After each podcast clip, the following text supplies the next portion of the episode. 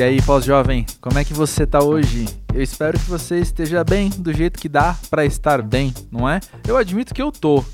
Eu tô como dá para estar mesmo, assim. E sabe que tem dia que isso me deixa um pouco ansioso, tem dia que dá até aquela vontadezinha muito inconsciente de me cobrar para estar melhor, sabe? Cobrar para dar um jeito de, de me convencer que eu tô melhor, quando em outros dias eu tenho um baita orgulho de não ter enlouquecido por completo, sabe? Tem dia que eu falo, pô, olha em volta, olha para tudo isso aqui, eu podia estar tá muito pior, sabe?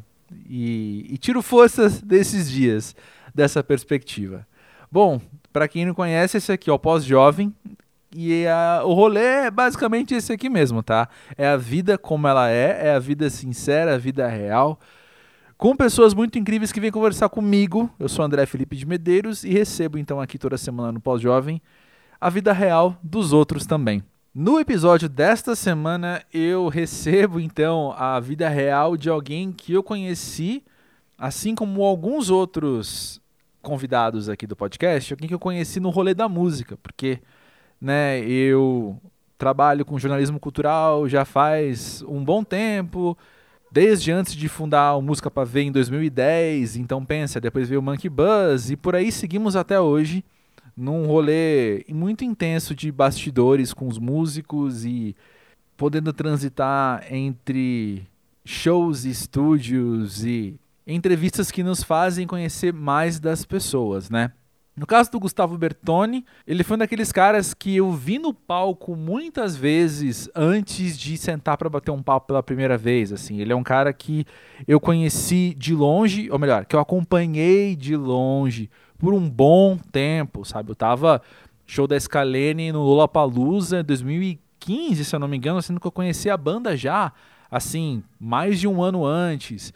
E aí lembro de estar em vários shows da banda, em várias ocasiões assim, e até que a gente foi sentar e conversar pela primeira vez muito tempo depois. Na verdade, a gente se conheceu, a gente se trombou em uns eventos tal, bati um papinho ali.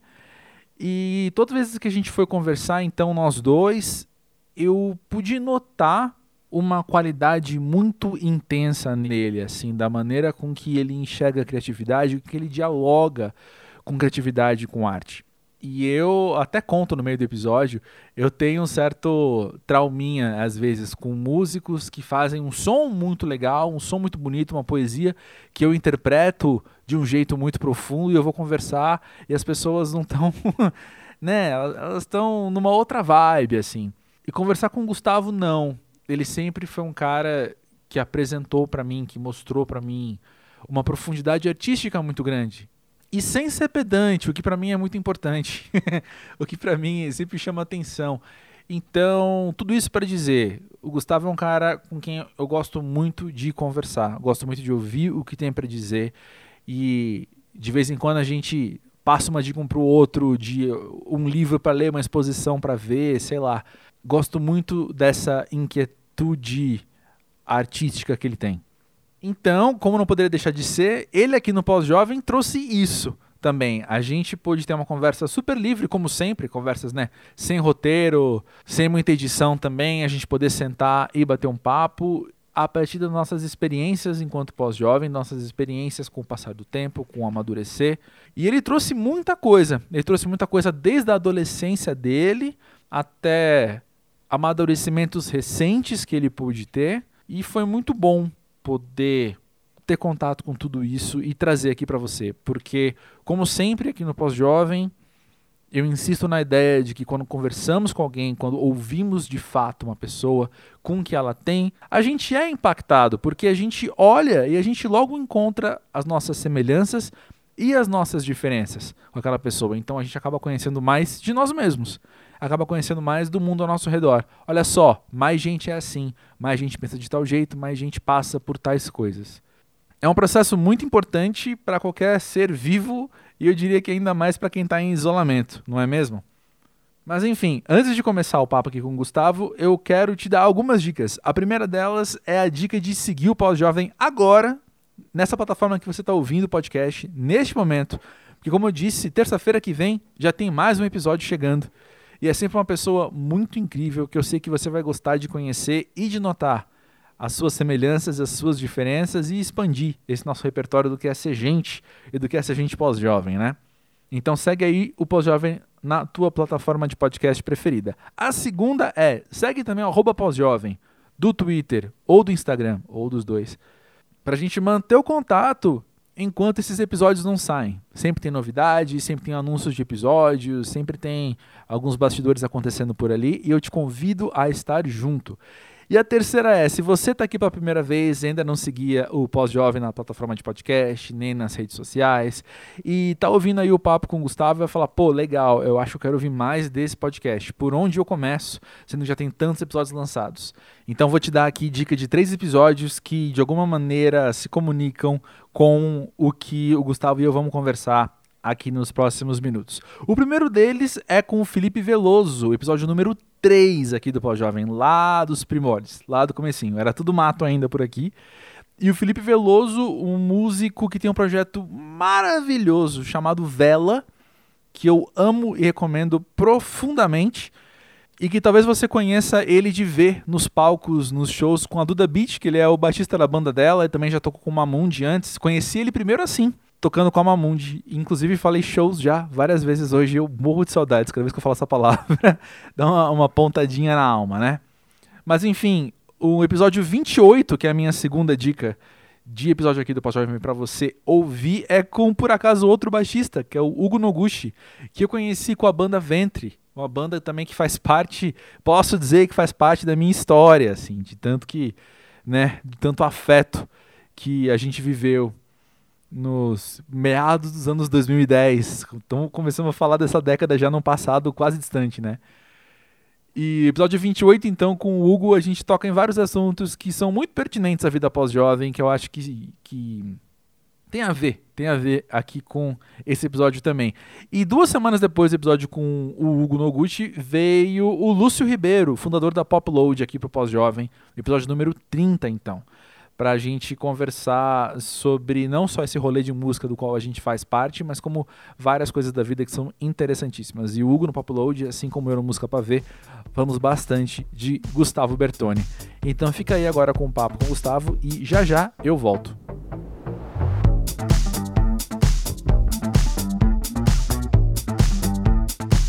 Gustavo, diz aí para você o que é ser pós-jovem. Pós-jovem é sentar com um disco que acho que é o quinto ou sexto da minha banda, onde temos todos 30 anos praticamente. Sentar com uma produtora de 19 anos e falar, e aí, o que, que tu acha? Vamos mexer nisso? Bora. Porque é exatamente isso que eu estou fazendo. Então, acho que é tipo, ainda ser jovem, mas já se entender não tão jovem assim, estar aberto ao que está vindo aí e também colher né, o que a gente aprendeu, assim, né, com os acertos e erros, glórias e e fracassos. Acho que com, com os, anos, os anos vão passando e a gente tenta transicionar entre as gerações, né? Mas sempre fazendo tipo buscando o que faz sentido para a gente, né? Sem ficar refém também da velocidade louca que é o fluxo de informações e troca de tendências e significados que a gente vive hoje. Acho que é estar ligado, estar aberto, mas também firme com o que você é e com o que você construiu. Gosto, gosto, gosto muito disso. E eu vou te confessar que agora há pouco a gente estava conversando, estava me contando dessa dinâmica, né, de pós-produção do disco com a Vivian. Eu sempre esqueço sobre o nome dela. Como é que fala? Kukzinski. Isso, então, a Vivian Kukzinski estava me contando e eu estava pensando, essa dinâmica é muito pós-jovem mesmo, de você se perceber até ontem enquanto jovem, de repente tem alguém com consideravelmente menos idade que você na tua frente, fazendo um, uhum. um, trampo que você admira, sabe? E, caralho, e que você é. precisa do trabalho dela para fazer aquilo que você quer fazer, sabe? É, você quer e você admira o trampo dela e cinco anos atrás ela tava colando num show nosso, né, em Curitiba. Uhum. E aí, Pia, com 14 anos lá, é. né? e me entregando um EP e eu, uau, que massa. Cheguei em casa, escutei, falei, não é possível. Cinco anos depois, a gente tá lançando música junto e ela tá trabalhando no meu disco. Então é, é maravilhoso, é surpreendente. É, é sim. E por falar então em músicos de, de pouca idade, vou, a minha narrativa, ou melhor, a maneira com que eu vejo a sua narrativa é que você começou super cedo. Mas como é que é para você em primeira pessoa? Você acha que você começou muito jovem, entre aspas, na música? É uma boa pergunta. É, acho que Acho que não. Acho que 16, 15 para 16 anos acho que é relativamente comum, assim, né, da galera começar a tocar. O que talvez tenha sido diferente, assim, é porque muitas vezes acontece da galera. Isso, pelo menos a galera na época que eu comecei, assim, talvez uma, na minha geração, a Viva já é outra geração, eu vejo que a geração dela já começa realmente mais cedo, já começa com um approach, assim, de produzir as coisas e lançar as coisas e tal. Eu acho que a minha geração ainda tinha um pouco dessa parada de você começar ali com 15, 16 anos, com uma umas paradas despretensiosas, assim, né? Tinha aquela bandinha meio de escola, ou bandinha para tocar no, no evento dos amigos, assim. E talvez tenha sido um pouco diferente comigo, assim, que começou nessa idade, que que eu já eu comecei na cidade, mas já com uma intenção assim, um, dois anos depois fazendo aquilo, eu falei, não, é isso que eu quero fazer, então vou fazer direito, sacou? Uhum. Então não tive muitos anos assim de de total amadorismo, de total despretensão, sabe? A coisa ativou meio rápido. Com, com 18 para 19 anos a gente estava começando a ganhar uma notoriedade nacional e com 21 a gente deu uma, uma explodida assim, né? Então acho que as coisas aconteceram quando eu era, ainda era bem novo, mas acho que eu comecei numa idade boa, uma idade relativamente comum, assim, não fui nenhum, nenhum prodígio. Certo, olha, eu concordo contigo, mas então eu acho que você acabou falando o que eu quis dizer, que era não é que você começou na música, mas você de fato começou a sua carreira na música, né? Não enquanto uhum. tocar um instrumento ou ter uma banda apenas, mas você de fato ah, sim, se empenhar sim. e ter uma carreira, tempo integral trabalhando com música, né? Isso... Ah, sim, é. E, e, talvez ter começado o violão com nove anos tenha sido uma parada também diferente, né? Porque você se envolver tão cedo assim com uma forma de expressão, eu acho que isso acaba caminhando com você de uma forma muito natural, né? Então, assim, como eu escrevi minha primeira música com nove anos, quando aí tava ali 12, 13, eu sempre tava compondo umas musiquinhas, tá ligado? Então, quando a banda começou, aquilo ali já era de alguma forma meio natural para mim, sabe? Tipo, ah, beleza, deixa eu juntar alguns padrões aqui, algumas notas e com, algumas, alguns sentimentos que eu tenho e deixa eu colocar isso para fora. Então, isso, isso eu acho que foi a parada que, que realmente foi um pouco fora da curva, assim, você não... É, e foi questão de circunstância, tá? Não tô falando nada de talento, assim, tipo, acho que foi uma coisa, circunstância e personalidade, eu acho. É meio raro você ver pessoas que começam a compor realmente com 9, 10 anos, assim. Eu acho que isso é a única coisa que eu fui um pouco precoce, talvez. É, e vou fazer uma. Como é que fala? Vou, vou chutar aqui uma coisa que eu posso estar completamente hum. errado, assim. Mas eu Vai. penso que você tá com o teu irmão mais velho na tua banda te dá também uma perspectiva um pouco diferente dessa própria carreira que eu falei, talvez da seriedade da coisa. Eu não sei como que é essa dinâmica de vocês, né, crescendo, eu não sei como é que era a figura que ele representa para você, assim, mas eu imagino que se você tá ali, super novo, empenhado numa coisa, mas teu irmão mais velho também tá, isso tem uma um gosto ah, um certeza. pouco diferente quanto seriedade, né? Com certeza, está certíssimo. Eu tava com 15 para 16, então eu tava na escola, né? Ele tava com 18 uhum. para 19, então eles já tinham se formado, eles estavam já na faculdade, já estavam minimamente com aquela pressão assim de o que, que eu vou ser, né? De o que, que eu vou trabalhar e tal. Uhum. E e meu irmão tinha sido meio que expulso da escola no segundo, segundo ano. É, eles viveram uma adolescência um pouco mais rebelde que a minha, assim, porque como eu era tão focado na parada do basquete, assim. Lógico que eu, eu saía, eu tinha meus rolês, eu, nunca, eu não era, não é que eu era, tipo, recluso, assim, pelo contrário, eu era das, digamos assim, entre a galera popular, assim, mas mas eu não tinha muita parada de party hard, assim, realmente de pra rave, eu, eu não tive muito essas paradas, assim, porque estava sempre treinando, eu precisava de em algum grau estar descansado, em algum grau estar performando, entregando alguma coisa desde muito cedo, sacou? Uhum. Então, na transição do, do, do basquete para música, meu irmão teve muito esse papel, né? Eu tô falando isso porque você trouxe essa parada, que foi tipo, ele viu ali, né, eu, o que eu dediquei dos 12 aos 16, assim, com muito destaque e tal, mandando bem no basquete. De repente, não tão de repente assim, mas questão de um para dois anos, assim, eu fui sacando que o problema do coração ia realmente me fazer parar de jogar. Então, meu irmão teve esse papel de irmão mais velho, assim, de me puxar e falar: então, beleza, velho, vamos por aqui, vamos por aqui. Né? Eu, tipo, eu tinha um grande sonho e de repente não era mais possível realizar. Então, teve um pouco de irmão mais velho, parceiro, de tá, deixa eu direcionar essa energia do Gustavo, deixa eu meio que tapar um buraco aqui, sacou? Uhum. E então ele foi muito parceiro, assim, é literalmente o irmão mais velho, sabe? E me carregou e ele precisava disso também. Ele não estava muito inspirado assim pelos cursos que ele estava fazendo. O Lucão e o Felipe já vinham de um contexto um pouco diferente, que eles já tinham bandinhas, né? Já tinham umas bandas de garagem, assim, eles já viviam, já pesquisavam mais música, já tinham um pouco desse sonho, assim. Mas para mim, para meu irmão, foi uma coisa que despertou muito rápido, assim, sacou? Foi tipo, ah, beleza, o Gustavo deixou o basquete, meu irmão começou a se envolver com os meninos, tocar também, e falou, ah, então vamos montar uma banda. E a gente não foi mais olhou para trás, foi literalmente assim. Uhum. Uhum. Cara, eu não conhecia essa história do basquete, de um problema no coração te impedir de jogar. Como você sabe resumir isso? Eu vou tentar resumir, porque eu acho que eu acho que os fãs já escutaram isso algumas vezes, mas já que você não escutou, eu vou tentar colocar de uma forma diferente. Cara, foi basicamente assim. Comecei a jogar basquete com uns 10 anos, tá? Uhum. E meu irmão jogava, meu pai jogou sempre na vida dele, então ele curtia muito, era um momento ali, né, de, de conexão, pai, pai filhos, assim. E eu comecei a jogar bem, tchau, time da escola, meu pai falou, beleza, montou uma quadrinha no fundo do quintal, isso me incentivou pra caralho. Com 12 anos, eu fui fazer um, jogar uma, tipo, é tipo uma colônia de férias, né, tipo um summer camp, assim, um acampamento de verão do uhum. Philadelphia 76ers, né. E eu tinha 12 uhum. anos, assim. E na minha categoria, assim, em Brasília, tipo, eu já era um dos melhores, não sei o quê.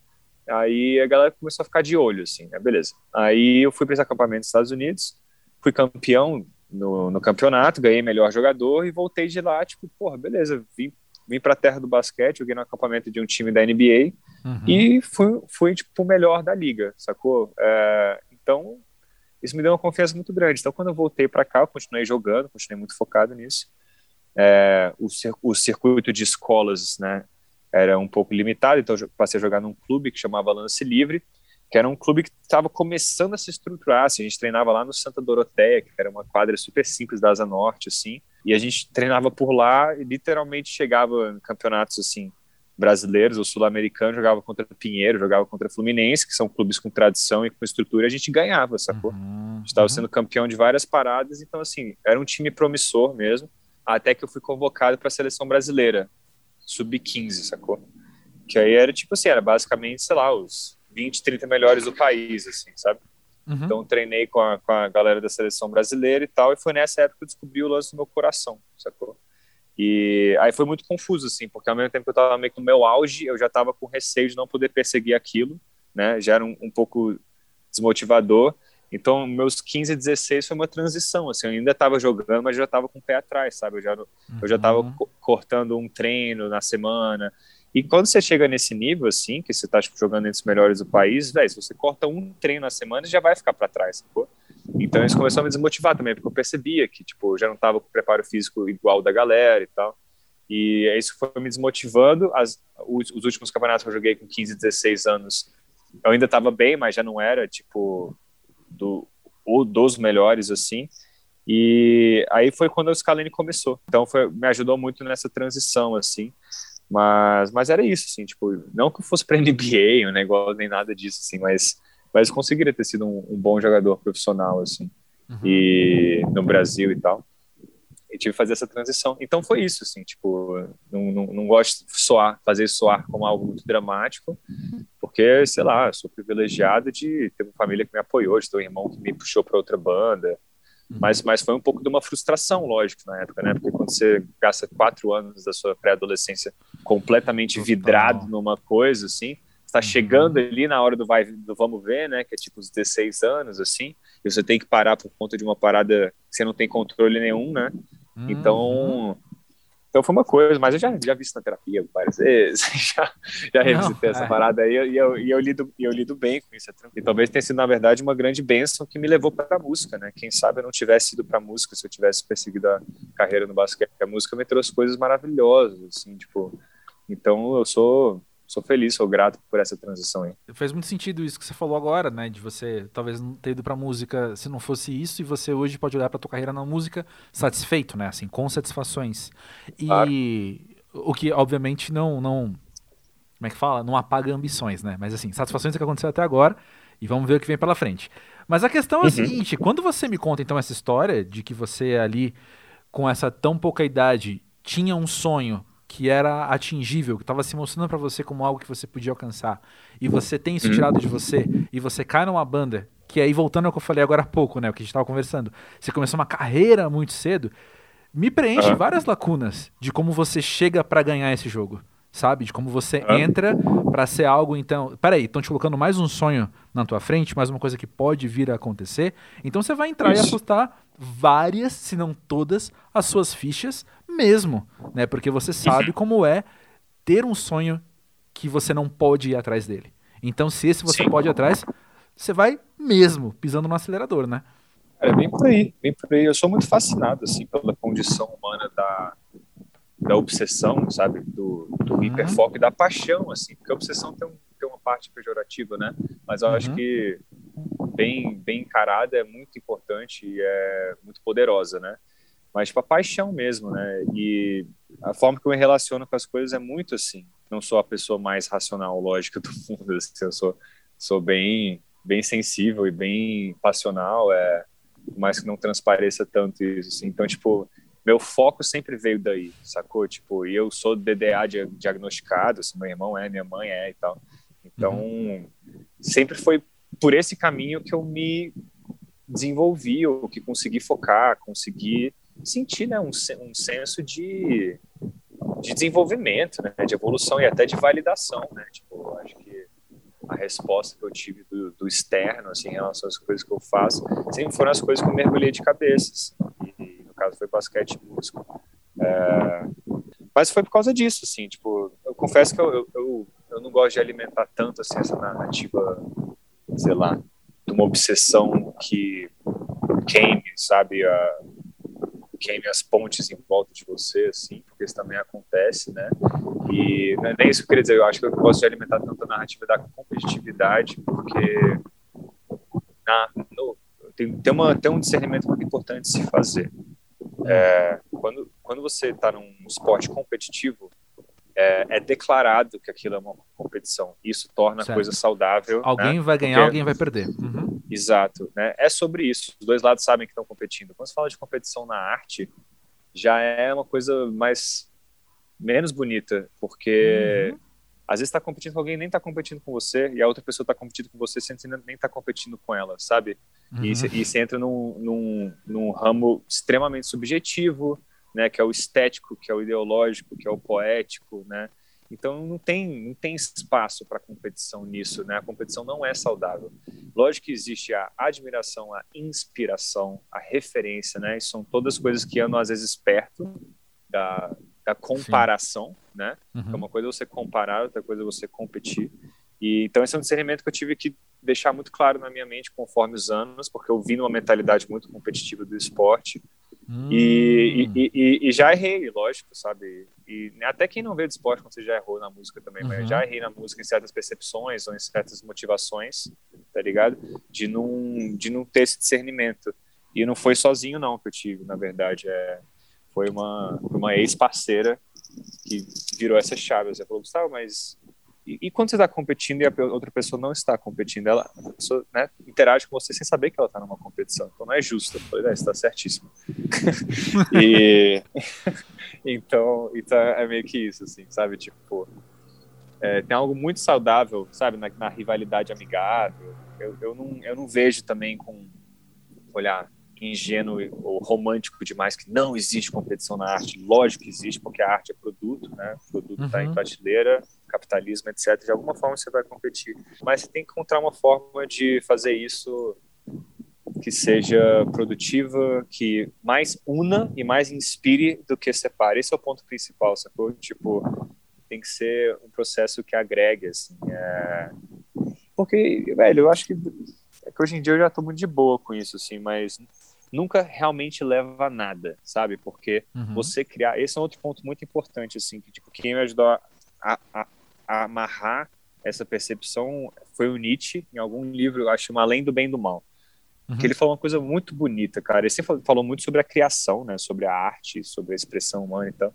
E não lembro exatamente as palavras dele, mas ele falou uma coisa que fez muito sentido comigo, que é como você espera fazer algo genuíno, genuinamente seu, tipo, visceralmente seu, autoral, sabe? Gustavo Bertone Jardim, se você criou isso a partir de uma comparação com algo. É, é.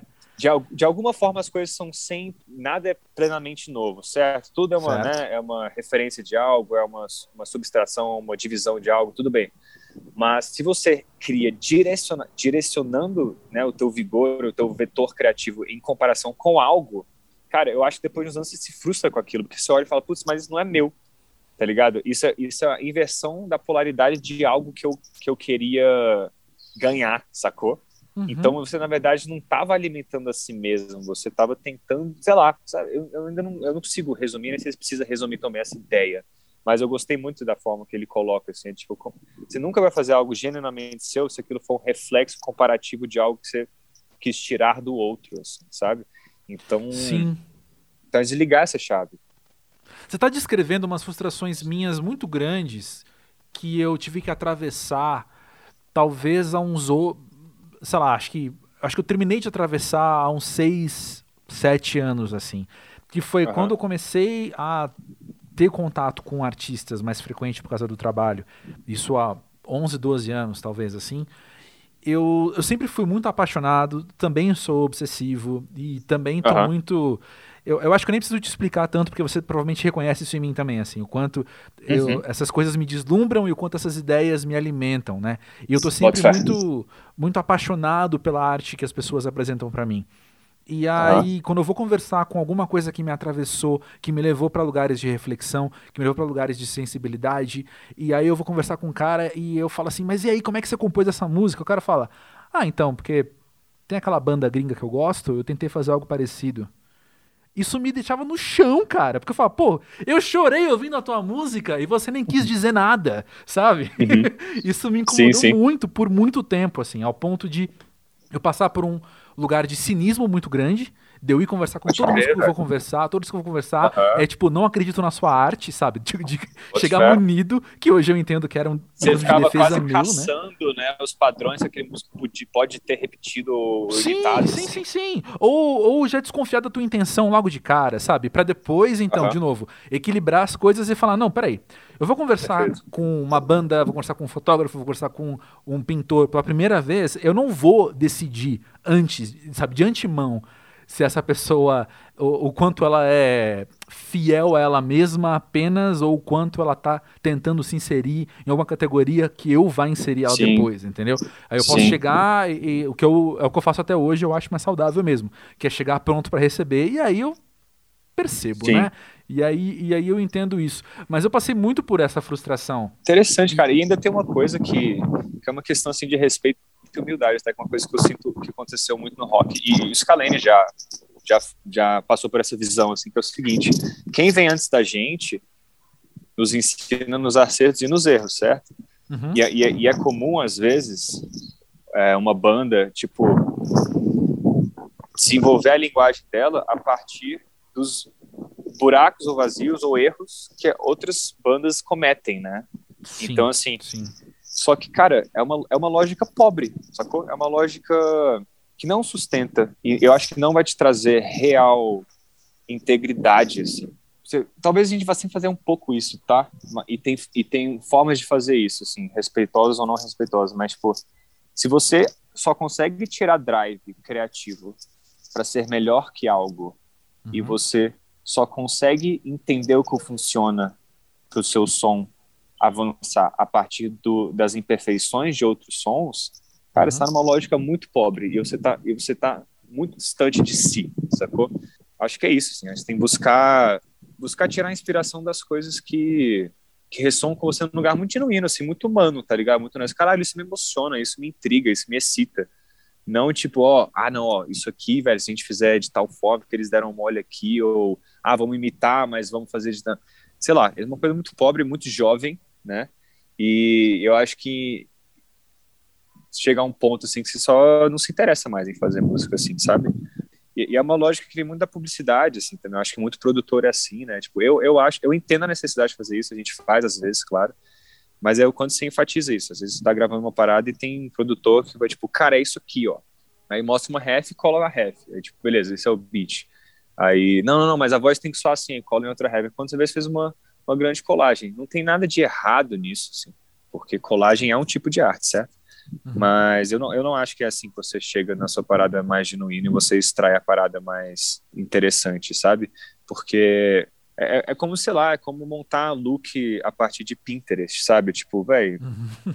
vão, vão ter, não, vão ter mil marcas que vão fazer coisas legais, que são reproduções de coisas que eles tragam no Pinterest. Até que vem alguém que se formou realmente em moda, se formou em desenho, entendeu a história, né, da alfaiataria, aí chega e faz um negócio e fala, putz, cara, isso aí é diferente, isso aí uhum.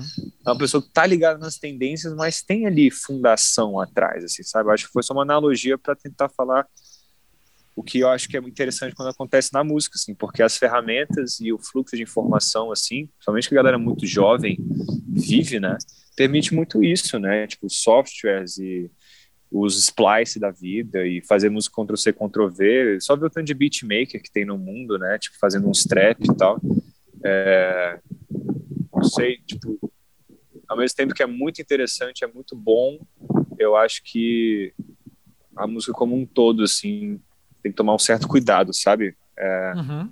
no, no quanto sei. de humanidade a gente está conseguindo de, de manter nesse processo. Assim. Sei, sei sim. Eu penso em, em um efeito disso também, que é a própria ansiedade, né? Do, da pessoa, o profissional que está ali então, ou o artista que está se profissionalizando e nesse processo de, profissionaliza de profissionalismo dele, ele olha e fala: eu preciso fazer igual os outros ou preciso fazer melhor que os outros, né? E cara, eu vou te falar assim, a resposta que eu mais dou para as pessoas que me mandam um som eu recebo, cara, sem zoeira, é tipo 300 contatos por dia, assim, né? Caralho. E aí eu não respondo todos porque é humanamente impossível claro. fazer tudo que eu tenho que fazer e fazer isso também, mas eu vou ouvindo, assim, a resposta que eu mais dou é tipo, cara, legal o que você tá fazendo, mas não é o que eu tô procurando. E é, o que eu mais quero dizer com isso, muitas vezes, é é bom, mas não me comunica praticamente nada, porque eu não tô vendo você. Eu tô vendo a vontade uhum. de parecer o fulano, tô vendo a vontade de parecer o ciclano, Sim. tô vendo o que você tá inserido no mesmo universo da fulana. Mas e você? Uhum. O que você tá me dizendo? Quem é você? E aí Pode eu levo. E aí eu já nem já. já uma situação mais exacerbada disso também, que é muita gente vem, por exemplo, com discursos políticos na, uhum. nas músicas que são assim, eu falo, cara, você está esvaziando um discurso, você não está propagando um discurso. Porque a partir do momento que isso é a tua maneira de, de propagar a tua música, é você querer expor uma situação que às vezes nem é a sua, porque, sei lá, você, você só. É, é, é, positivo a gente aprender e repassar uma informação. Mas você está colocando na tua arte uma coisa ali que você sabe que falando aquilo porque vai dar visibilidade para você, você esvaziou ah, o rolê. Você não está ah, propagando é. a mensagem, você está capitalizando em cima de uma mensagem Perfeito. que é um problema do outro, sabe? Então, sim. essas coisas me incomodam muito desse lugar que você falou, assim, do tem um, um jeito certo de se é. fazer e eu vou me empenhar para fazer esse jeito certo de se fazer apenas, entendeu? Sem a comunicação do artístico, a comunicação sensível. Bota fé, bota fé. É, o, é, sei lá, já é difícil de saber quem você é, né? Todo mundo acho que vive a vida buscando isso, assim. Eu acho uhum. que a arte, às vezes, acaba expressando um momento de um artista onde ele não sabe ainda muito o que ele é, ou a pessoa que ele é, né? A arte te ajuda, se você, eu acho que se você usar ela como veículo e como amiga para isso, eu acho que, né? Uhum. O, quem consome arte, quem produz arte, acaba né, se conhecendo melhor, assim. Então, às vezes é isso também, às vezes os artistas estão só se encontrando, né? Lógico que acho que quando era mais novo também faziam coisas que as referências eram mais óbvias ou mais claras, assim, e tudo bem. Então acho que é um processo de amadurecimento também, e a gente tem que ter paciência com, com os jovens uhum. que estão começando, sabe? Mas esses, esses, empurrões são super legais, assim, de se dar, né? Quando, quando está crescendo e vem um, um, jornalista que se admira e fala, ó, oh, pô, legal, assim, me lembrou tal e tal coisa, às vezes lembrou até demais. Tipo, não vejo, eu acho super construtivo, acho super construtivo. É. E, já, e já ouvi isso, assim, então você vai construindo é legal pensar que, como é você que está fazendo, e você é um ser humano único, vai, vai ser seu, sacou? Tipo, uhum. tendo, tendo um mínimo de bom senso, cara, de não copiar uma parada, de não querer fazer exatamente igual, lógico, é só ter um mínimo de bom senso. Aí, beleza, pode até lembrar uma coisa ou outra, mas é seu, e tudo bem, velho. Se alguém te uhum. criticar por isso, fala, cara, legal, lembra um pouco minha referência, mas eu que fiz e eu sei qual foi minha intenção, sabe? Então também não dá para ficar bitolando com isso, somente artistas novos, assim, de achar que você vai fazer um som hiper, hiper único e tal. Acho que é uma constante busca, né? Bom, dito isso então, como que é para você ouvir tuas composições de anos atrás? Cara, no momento eu tô numa parada um pouco mais técnica, assim, como a gente tá mixando o disco de Scalene, eu tô com esse ouvido mais para frequências e mix e master e tal. Isso é uhum. é certamente uma coisa que me interessou mais nos últimos anos e eu entendi um pouco mais, né? Quero estudar mais. Pelo menos aprendi a pedir ou escutar e atrás de profissionais que fazem, né, fazem o que eu que o meu ouvido já está treinado a fazer, mas não saberia fazer com as mãos, né? Por não ser engenheiro, por não ser mixer e tal. Tem sempre um, muito caminho para desenvolver nisso, assim, escutando o Real Surreal nosso de 2013, por exemplo, eu acho ele tem muito pouco grave, uma das coisas que mais me incomoda escutando ele, assim, tipo, de composição, sei lá, eu digo que eu me orgulho, assim, sei lá, de 90% das músicas, assim, tem uma ou outra que eu não sinto que eu fui totalmente sincero, sabe? Eu acho que tudo bem, uhum. acontece. Ou que eu tava uhum. tentando reproduzir algum som mesmo, e depois eu escuto e falo, putz, isso ficou meio parecido demais. Mas, assim, 2000, desde 2013 eu percebi isso bem, 2015 menos. Já o Magnetite, assim, eu já sinto que ele foi bem bem autoral, assim, sabe? Tipo, a, as referências estão menos óbvias, a gente misturou muito mais coisa ali. Eu já acho que é um disco mais autoralzão, assim. Mas, sei lá, eu percebo uma identidade muito nossa desde o início, seja nos acordes, ou seja na minha forma de cantar, seja, sei lá, na forma que a gente encara peso, sabe, no rock. É... Uhum. Mas e eu, o Gustavo eu... Bertoni enquanto pessoa, enquanto pessoa em desenvolvimento, né? Como que é então você olhar para aquele Gustavo que escreveu aquelas músicas? Para além do, do, da falta de sinceridade aqui ou ali, que é normal e que é a fase, que é o que o momento permitia, né? Ou alguma é... referência que você usava? Cara, velho, eu não, eu não, eu não gasto. Sinceramente, eu, eu, eu não gasto muito tempo com isso. No máximo, eu vou ali escutar para tipo, pegar alguma informação para aplicar em alguma coisa nova, assim, tá? Tipo, não ir por aqui, não ir por ali. Às vezes é bom relembrar, mas eu não fico escutando, não, velho. As coisas mais antigas, assim, não, não tenho não tem essa crítica, assim, foi melhor da época, sabe? Isso que importa e segue uhum. em frente, assim. E eu, eu tenho muito orgulho, cara, da nossa discografia, assim, tipo... Às vezes as pessoas esquecem, né, que Hell's de 2013, por exemplo, foi um disco que eu compus com, tipo, 18 anos, 19. Então... Gravei com, tipo, 19, 20, assim. E às vezes eu esqueço também, então... Às vezes eu me cobro umas coisas, eu ouço umas músicas e falo, é, não sei o que. Eu falo, ah, não, mano, você tinha 18 anos, velho. Tava compondo há dois anos, sabe? E já tava nesse uhum. nível de exigência consigo. Então nem faz sentido, assim, sabe? Então eu tenho bastante orgulho, acho que a gente sempre conseguiu continuar evoluindo e isso é o mais importante, assim. E sinto que nesse disco novo a gente vai conseguir dar uns passos para frente. É, tem todo, como vocalista tem toda uma questão ali de, de ter melhorado minha pronúncia, de ter aprendido a usar diferentes timbres, então, uhum. sei lá, mas, mas é bem complexo, tipo, de letra é muito bizarro, né, você se escutar, assim, falando, caralho, eu escrevi isso com 18 anos, assim, umas percepções, às vezes, macro e avançadas e com profundidade, mas ao mesmo tempo na ingenuidade daquela época, né, de, de, de colocar isso numa letra e achar que eu já conseguiria aplicar isso na minha vida, ou... mas, mas, mas, sempre, mas sempre foi muito, muito sincero, cara, sempre foi muito sincero, assim, tipo, acho que no fim das contas, Scalene, ele fala muito sobre, sobre uma busca, ou sobre algo de se mirar, né, a gente nunca, ou quase nunca se definiu, ou se colocou de alguma forma evoluída nas letras, né? Porque a gente acaba escrevendo muito sobre buscar evoluir como ser humano, aí a gente, né, via filosofia ou via espiritualidade ou sei lá. E é isso. Aí, aí depois você aprende a lidar também com a projeção dos fãs, né? Que os fãs uhum. escutam uma letra que você está falando sobre algo que você almeja ser. Ele, por gostar de você, acha que você já é aquilo, né? Sim, então ele projeta nossa. em você uma parada e se você achar que você tem que viver alcançando a expectativa que os fãs criaram de você, cara, isso é sufocante, isso é super sufocante. Você nunca vai ser feliz, você nunca vai ser você mesmo. Então, uma das várias coisas que foi muito complexo para mim daquela época lá do quase cancelamento, né, foi lidar com a, com a imagem que as pessoas tinham criado de mim, assim, porque a partir do momento que saiu, ah, beleza, Gustavo foi infiel no relacionamento, que é muito paia de ser, tipo, tipo, ficaram muito chocados com isso, eu fiquei mais, bom, mas vocês já ouviram Tiro Cego? Vocês já ouviram Snake Charmer? Vocês já ouviram Velho Lobo?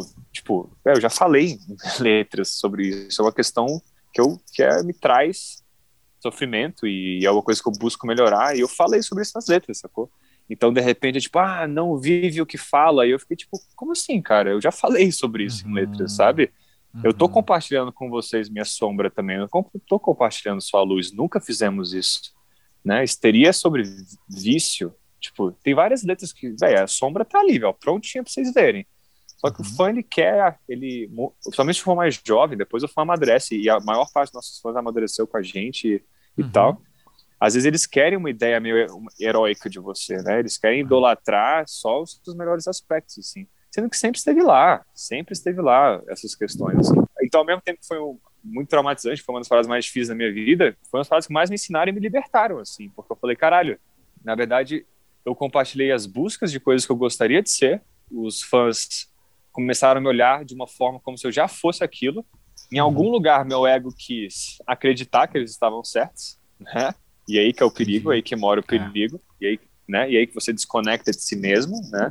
Porque uhum. você pega o que é cômodo da projeção dos outros e, e, aceita como verdade. Isso aí, meu filho, é profundo total, e é difícil de perceber total. acontecendo. Então, tipo, a, a, a, grande treta, uma das grandes tretas assim desse, dessa época foi perceber isso. Assim.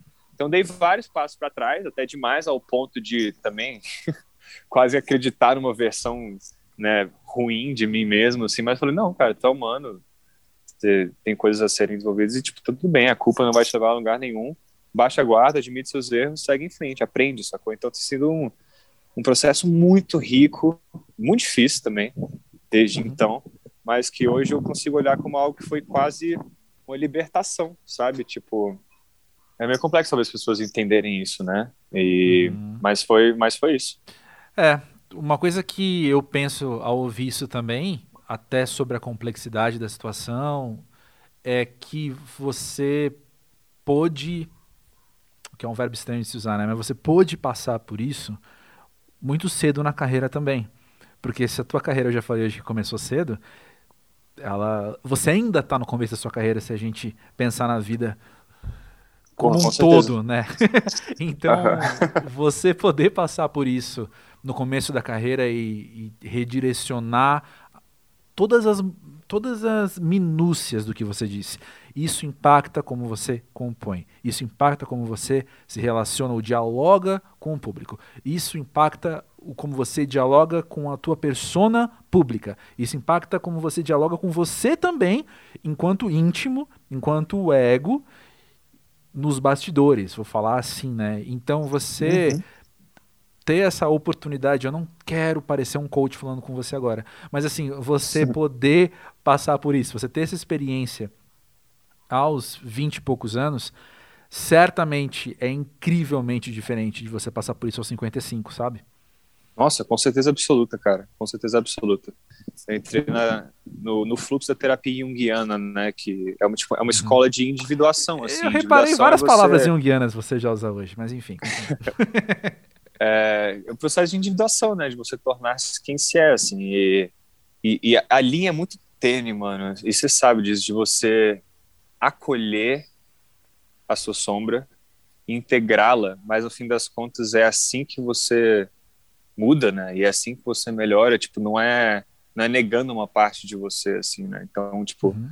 no meu caso, essa coisa, assim, meio Dom Juan, né? Que é um arquétipo pejorativo e, e, e é, em grande parte, assim, um arquétipo que eu trabalhei muito, assim, de ficar com muita gente, ser infiel, não sei o quê, porque tem um aspecto sombra desse, né? Desse arquétipo, que é o que, que, é, que é o que estava aparecendo, assim, porque eu não estava na condição de poder expressá-lo, né? Porque eu estava num relacionamento monogâmico, então Uhum. Saindo do relacionamento monogâmico, dois anos de solteiro, assim, tipo, sem me comprometer, sendo extremamente sincero com as pessoas que eu conhecia, tudo ficou muito uhum. mais simples na minha cabeça, assim, é tipo, coisas que eu achava, caralho, Gustavo, você é isso, isso, aquilo, na verdade, assim, sim, você errou, eu acho uma coisa muito importante falar hoje em dia, especialmente, especialmente para os homens, especialmente para os homens héteros, etc., uhum. que essa palavra, ela é muito utilizada e até demais, né, tipo, de relacionamentos abusivos, assim, mas eu, o que eu precisei entender, que é uma coisa que era para ser óbvia, mas não é, é que se você é infiel e você omite isso, isso é abusivo sim, porque a pessoa que convive com você começa, tipo,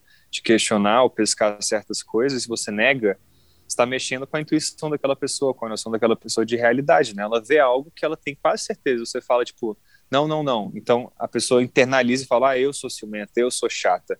Isso sim é abusivo, sacou? É, a forma que as pessoas trataram isso foi, em alguns momentos, exagerado. Também houveram muitas mentiras sobre isso, tal, mas eu reconheço sim, que eu, eu acho importante dizer isso, sabe? Mas aí, a partir do momento que você não fica na, na culpa disso, ou na frustração disso, você fala, beleza, tá, então como é que eu integro esse aspecto da personalidade? Posso, eu posso brincar que eu sou Libra, então, assim, é a forma forma mais divertida e leve de falar isso que eu sou libriano. Então eu gosto muito de flertar, eu gosto muito de, velho, ficar com muitas pessoas. Tipo, vivi muito tempo essa solteirice dessa forma. Cara, foi tipo assim, muito suave, porque eu só comunicava e só não quero nada além disso, e aí beleza. E eu me relacionava com pessoas que também estavam na mesma vibe, e foi lindo, foi ótimo, tive relações maravilhosas, assim. Inclusive, quebrei aquela ideia que, tipo, um one night stand, né, uma ficada, precisa não ter, é, pode ter afeto também. Então, tipo, várias uhum. coisas casuais, passageiras, com muito afeto, sabe? Foi muito maneiro. Até que eu conheci minha atual namorada, Dani, e a gente ficou nove meses antes de começar a namorar, o que para mim foi, tipo, muito é, inédito, né?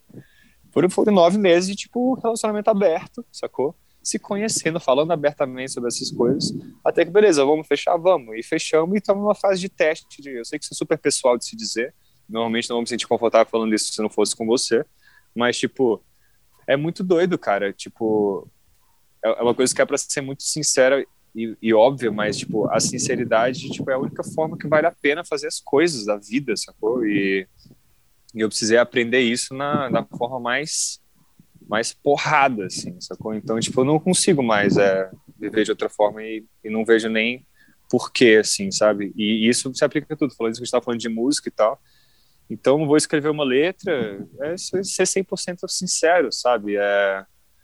Porque quando você sobe no palco para defender alguma coisa, tipo, o resto da sua vida, tem que ser isso, sabe? É, tem uma palavra que você usou muito, muito comum e muito temida, e que eu sou muito fã, cara, que é a palavra erro. Uhum. Eu percebo, as pessoas têm uma versão muito grande ao, ao, ao som da palavra erro, ao mesmo tempo que o conceito elas dialogam muito mais facilmente do que com o termo, sabe? O que eu, na minha cabeça, do jeito que meu cérebro é estruturado, isso mal, mal faz sentido, sabe? Porque, tipo, não, se você tá vendo que algo tá errado, fala que é um erro, né? E aí, uhum, quando você, uhum. então, olha pra, pra tua vida e você reconhece, eu tô pegando o que você acabou de dizer, que você olhou e falou, eu errei. Isso foi um erro uhum. que eu fiz. Isso também te ajuda nessa sua sinceridade, nessa sua sensibilidade, Sim. lidar com o erro dos outros lidar com o momento de erro Sim. outros, né? Caralho, exatamente, né? o que é muito foda, né? Porque nesse processo todo que aconteceu também, teve muita gente que que fez o contrário de me julgar, né? Foi tipo assim, Gustavo, senta aqui, ó, tu mandou mal mesmo, mas velho, relaxa, tu é humano, lá, lá. inclusive muitas mulheres, assim, amigas, mulheres e feministas, assim, tipo, uhum. que a coisa tomou uma proporção muito louca, assim, na época, sabe? E, e, e é muito doido, porque se, hoje em dia, quando eu me pego sei lá, julgando alguém, eu, tipo, eu falo, velho, quem, eu não posso fazer isso, sacou? Uhum. Então, eu comecei a lidar muito melhor com os meus erros, com os meus limites e com um dos outros, assim. E, e isso foi uma transformação real que rolou. É, lógico que nem sempre a gente consegue colocar em prática, né? Porque eu acho uma coisa que é muito importante falar nesses momentos meio coaching, assim, é porque uma coisa que a internet adora fazer é tipo, ah, eu era de tal forma e, tipo, depois de tal forma me transformei e veio outra coisa. É tipo assim, mano, Agora se vira para fazer a manutenção dessa transformação, porque daqui a, dois, daqui a alguns anos você já caiu de volta em outros padrões, não sei o quê. Então, precisamos, precisamos humanizar o processo de transformação para tirar desse lugar uhum. heróico definitivo, porque nada é definitivo, nós somos bichos, nada uhum. na natureza é definitivo, e tipo, você aprende, você desaprende, você, você aprende de novo, né? E toda vez que você passa pelo mesmo lugar, você traz mais, né? Mais insumo e mais material e e, e, que anda, anda junto com essa coisa do junguiana, assim, da, da integração, né? Tipo, não é sobre você mudar completamente, é sobre você, tipo, é uma coisa mais sutil, assim, é mais alquímica mesmo, de tipo, uhum. ah, não, velho, você tem esse aspecto aqui, beleza, e então, assim, estive com um tempo atrás com uma menina, tipo, que ela, ela, ela falava abertamente, não, eu amo flertar, eu sou assim, então, tipo, eu não, eu não quero viver sem isso, então estou em relacionamentos abertos, sabe? Ela não, ela não se sentiu culpada por isso, né? Ela não permitiu que, sei lá, padrões da sociedade ou qualquer coisa é, fizesse ela sentir mal por ser assim. Ela peitou, né?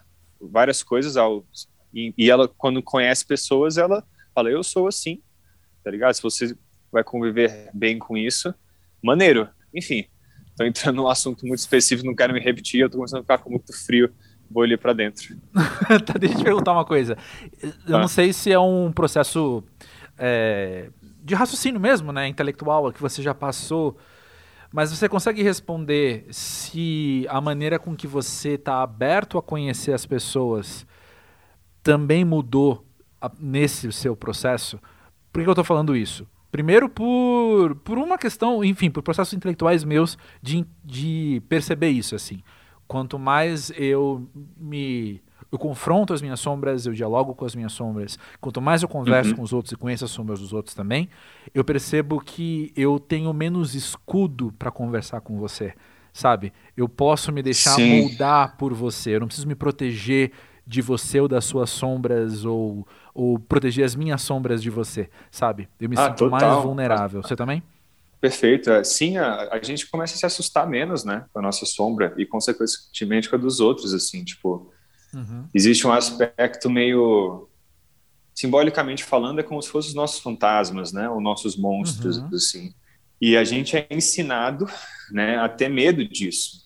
E todo ser humano tem esse aspecto, você precisa, tipo, integrar ele em você, e, e, às vezes ele vai ser necessário, às vezes ele vai ser produtivo, ele, ele vai gerar mudanças e tal.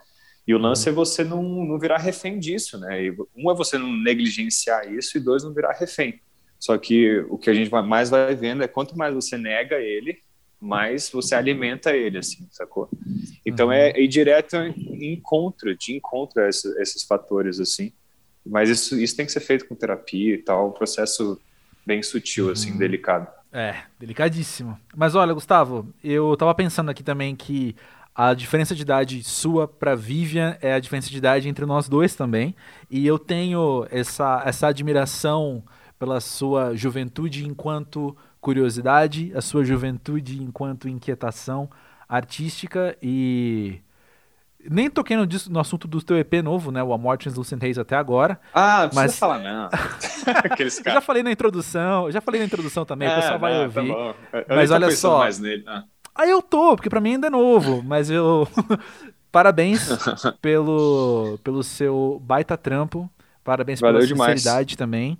E já manda Valeu aí os spoiler do Scalene quando puder, que eu tô curiosíssimo. Porra, pode deixar, vou te mandar sim. A gente tá numa etapa aqui de pós-produção. A próxima mix já vem quente eu te mando sim. E é isso. É isso, valeu demais para aqui no Pós-Jovem trazendo você. Valeu demais, galera. Tamo junto. Abraço.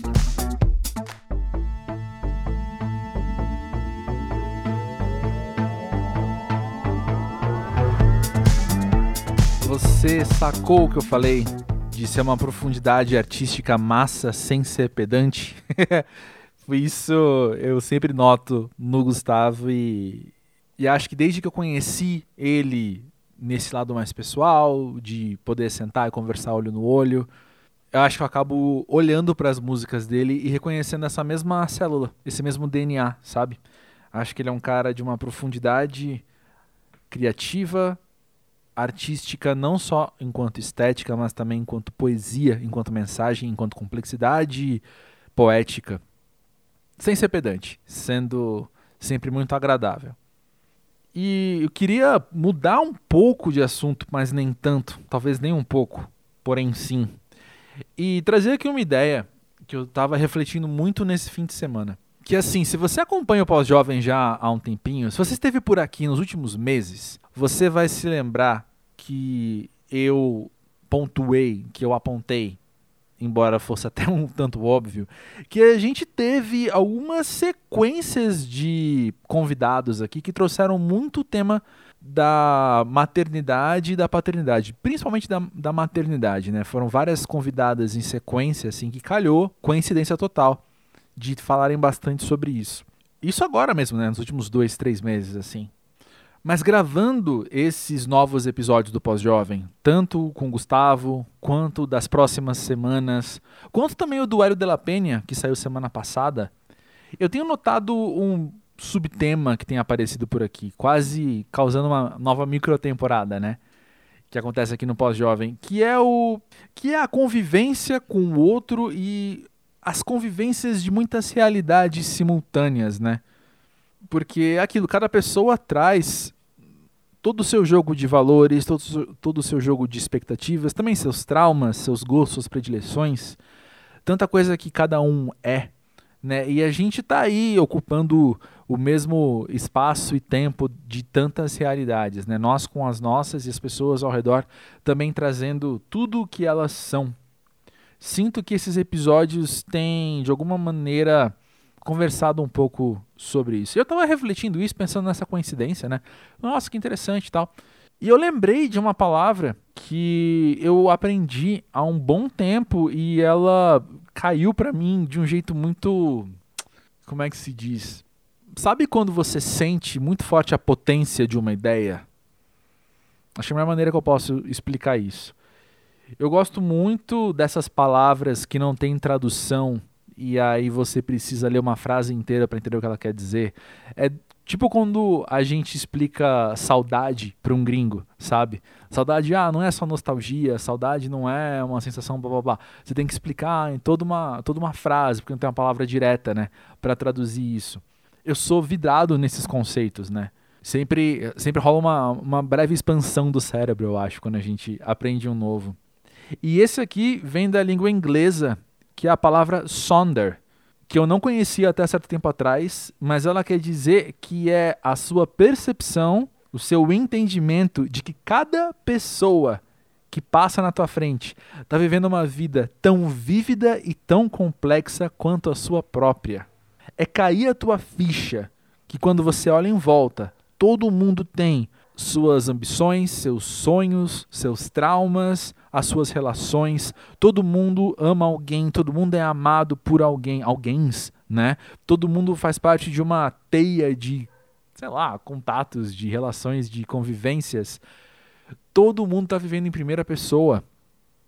Todo mundo tem suas noias. Todo mundo tem tudo que uma pessoa tem, assim como eu tenho.